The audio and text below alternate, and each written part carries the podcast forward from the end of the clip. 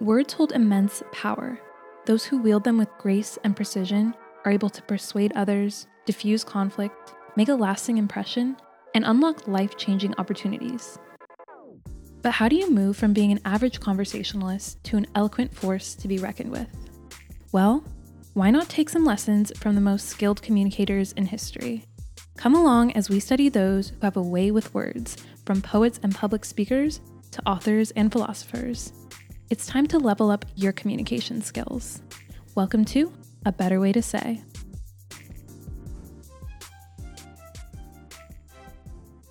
Hi, hello, and welcome back to the Talking to Strangers series.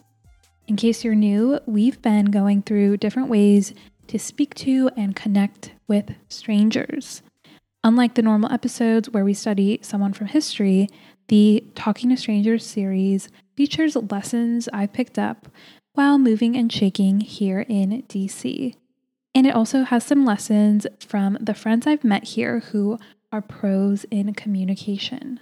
Many of these friends who are kind enough to lend me their advice, send me notes on their thoughts, and even come on the show to be interviewed were strangers to me not that long ago. And it was by connecting through meaningful conversation that I was able to build bonds with them and now have them as part of my circle, which enriches my life.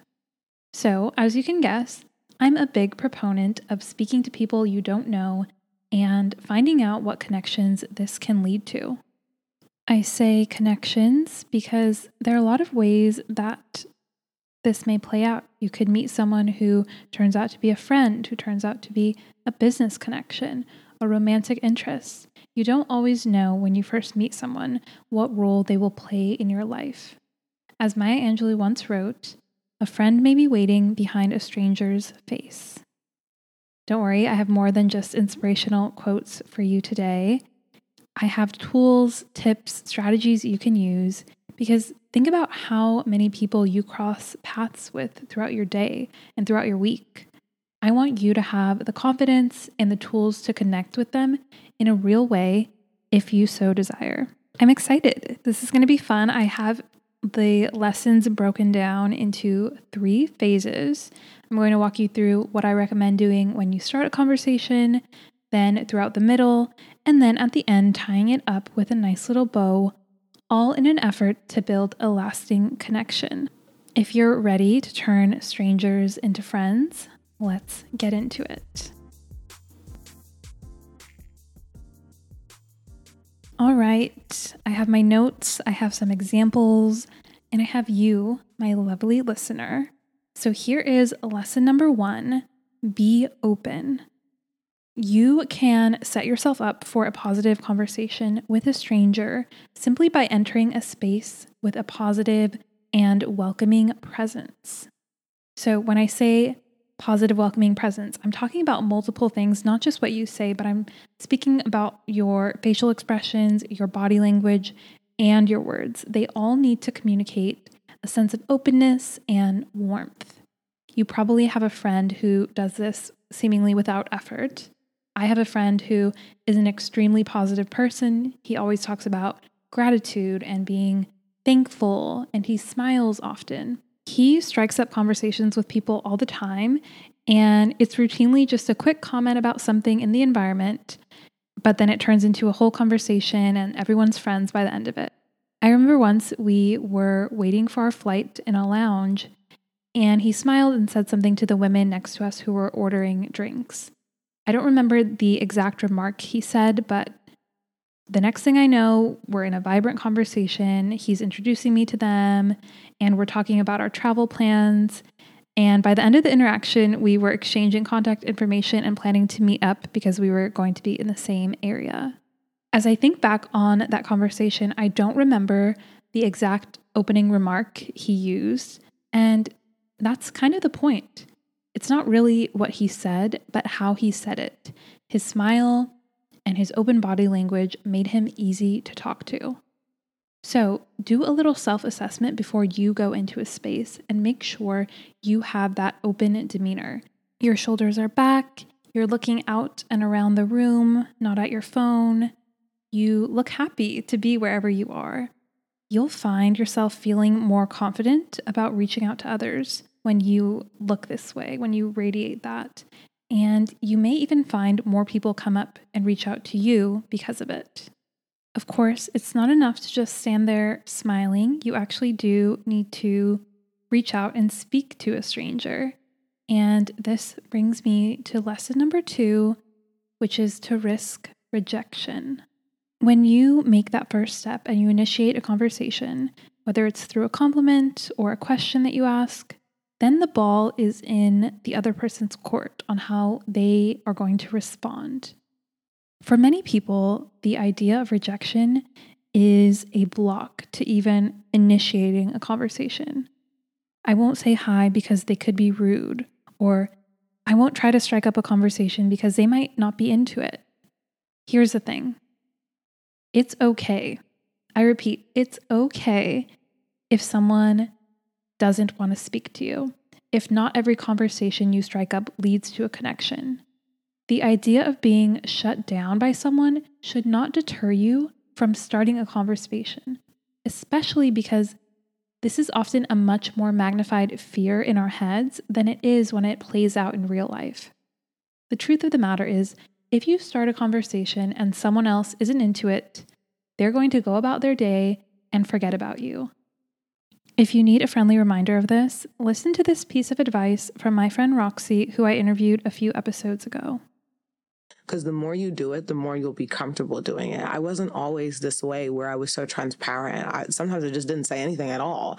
Right. But now, as I become more comfortable, as I you know get older, just understanding that it's really just simply not that deep out here. Like people, I am not so self righteous that people are thinking of me all the time that they're noticing all my shortcomings. Right. Like that is a very egotistical mentality. It wasn't always I don't really have that ego at all. So for me, it's about, you know, owning it and just sharing where I am so that I can deeply connect with people because that's what I seek to do right now. Yes, it's not that serious. Everyone is not focusing on you or looking to see if a conversation you struck up didn't go well.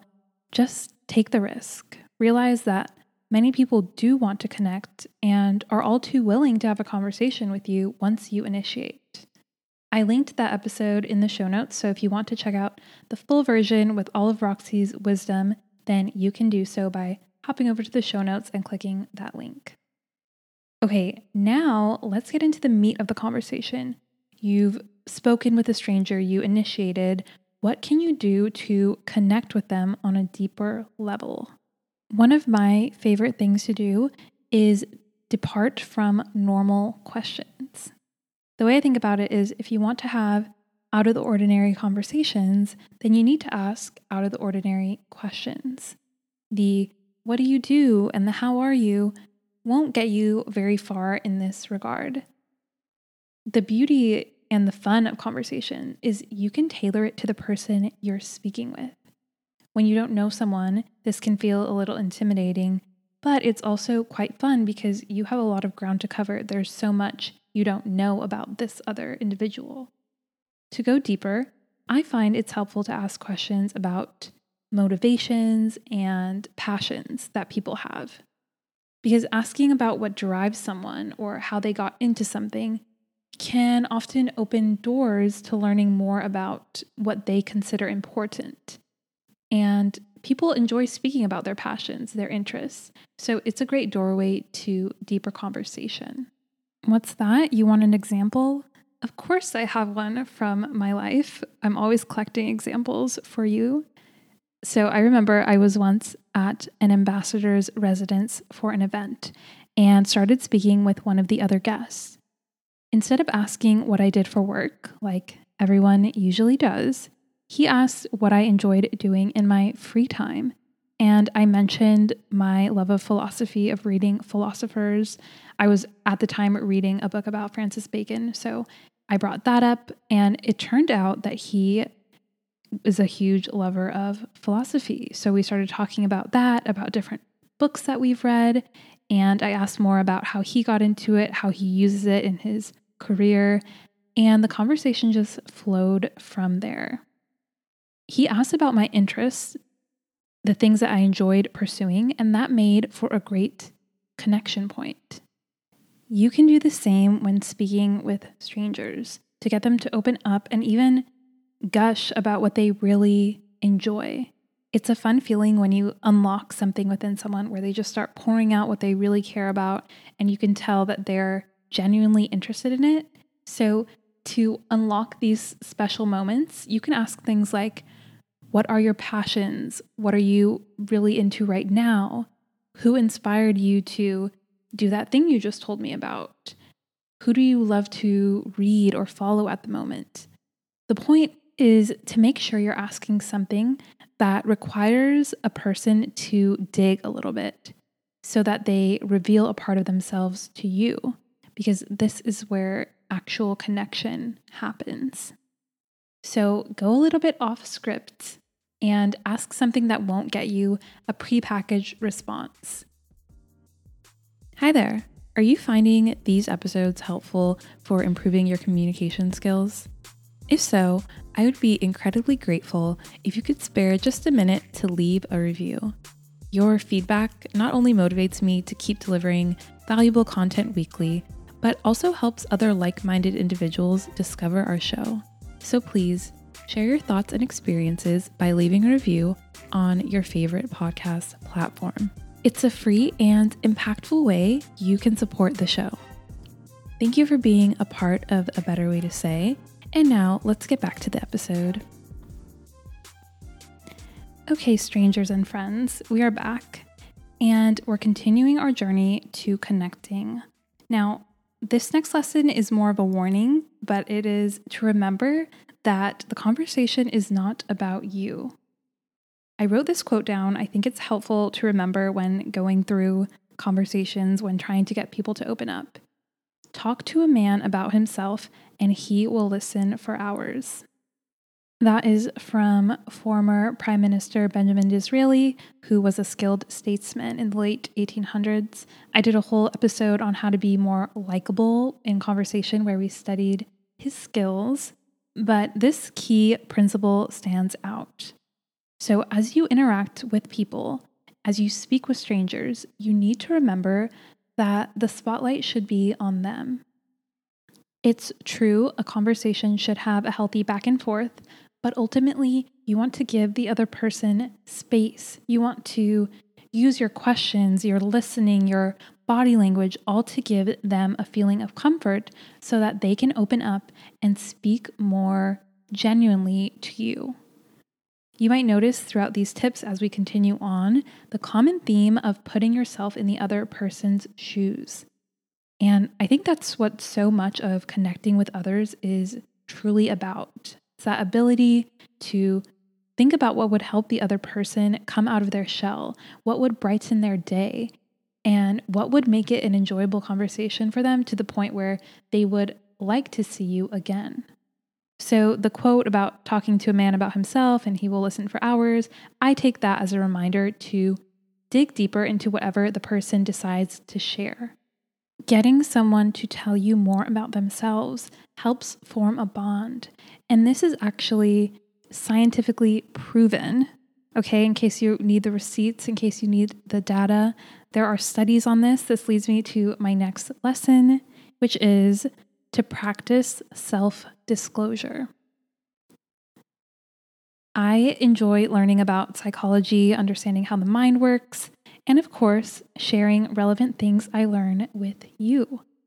So let's talk self disclosure. Self disclosure involves sharing information with others that they would not normally know or discover.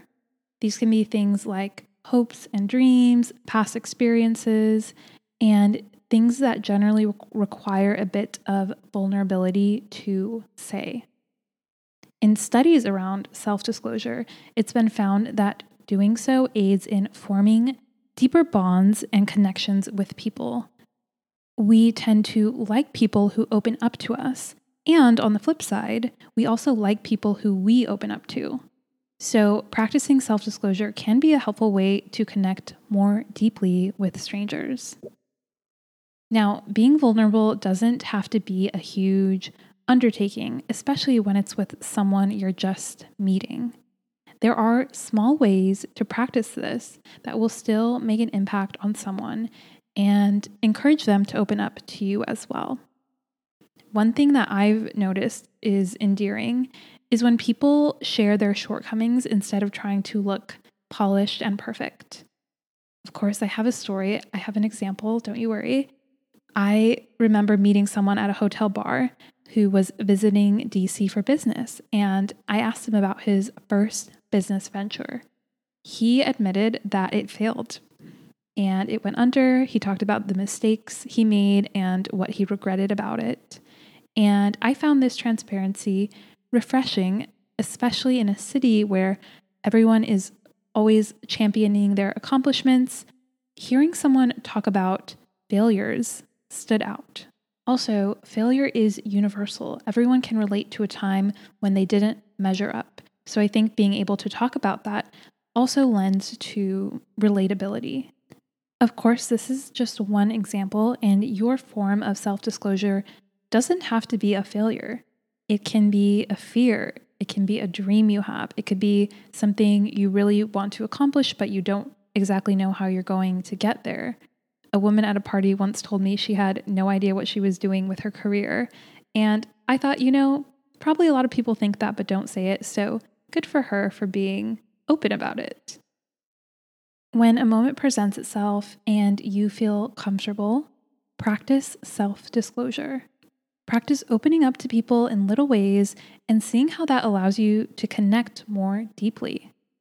If all else fails, you can always start with your Uber driver. Apparently, people tell their Uber drivers everything, so you'll never see them again. You could try being a little vulnerable and seeing what happens. Okay, now, on to something a little more lighthearted, something that's equally helpful in connecting, and that is to sprinkle in humor. In my humble opinion, humor has to be one of the best tools when it comes to quickly connecting with someone. Because laughing at something in common with someone forms a little bond almost instantly, and it can also break down barriers. As Mark Twain once said, Against the assault of laughter, nothing can stand.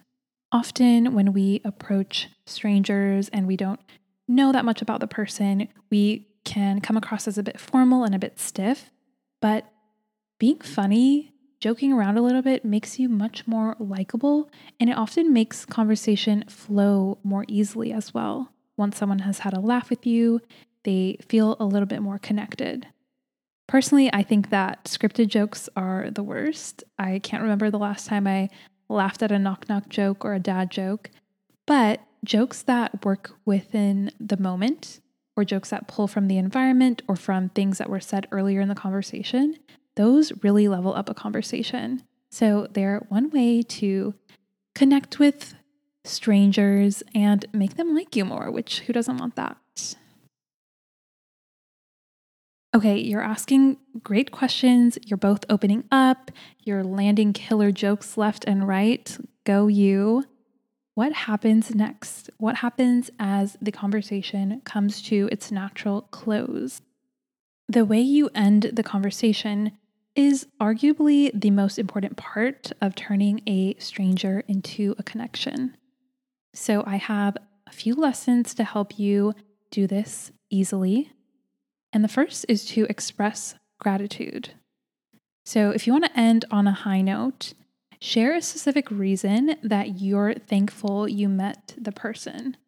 What did you come away knowing that you didn't know before? Or why are you better off for having had that conversation?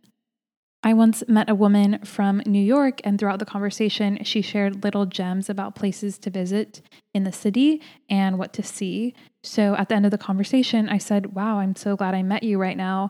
I feel like I have a full itinerary for New York. And then we exchanged information, and she said I could let her know if I was ever in town. And it was a very natural next step after I expressed my thanks you can extend your expression of gratitude for whatever you found most valuable in the conversation.